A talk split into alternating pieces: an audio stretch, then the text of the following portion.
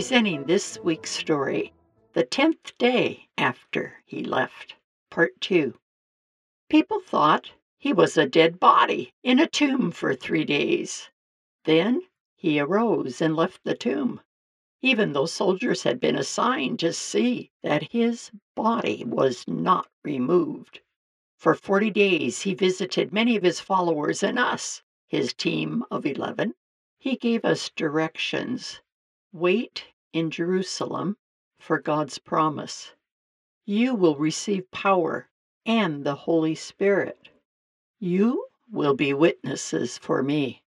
We did not understand, but we waited. We were no superhumans. Jesus had chosen us to be with him for three years. We ate and talked with him, saw him heal people, gather little children into his arms, heal sick people, and calm scared people. He rebuked hypocrites.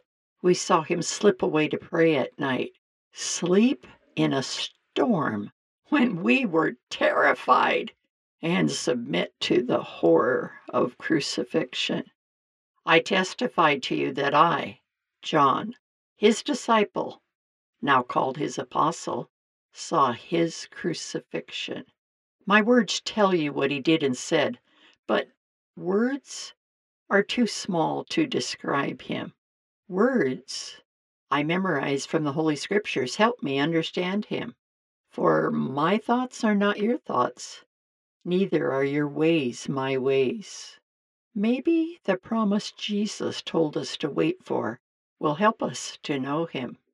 We disciples waited 10 days.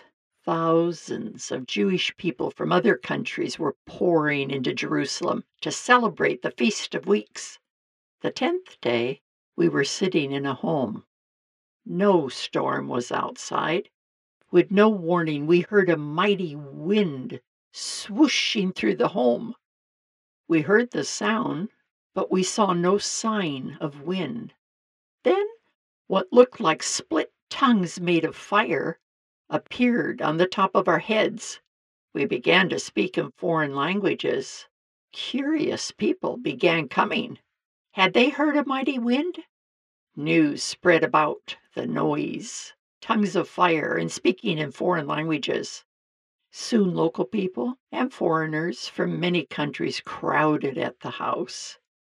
People from other countries said that they heard words being spoken in their languages.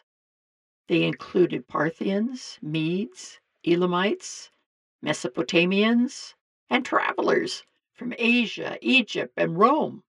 Many exclaimed, How come these people who are speaking in foreign languages are all Galileans? Of course we were. Aramaic was our everyday language, and we spoke Hebrew when we discussed the scriptures. We did not know these other languages people claimed to hear us speaking. They said we were speaking about God's wonders. I understand now why Jesus told us to wait. This is the day of promise. God's Spirit has come to us. We have not been abandoned. I remember the dinner we had with Jesus before he was arrested. He told us I am going away to the one who sent me. I will send you the Comforter, the Spirit of truth. He will come to you from the Father and will tell you all about me.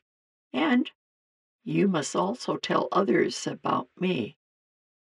This is Barbara Steiner with a day that is more than a calendar event. Investigate. www.thisweekstory.com com.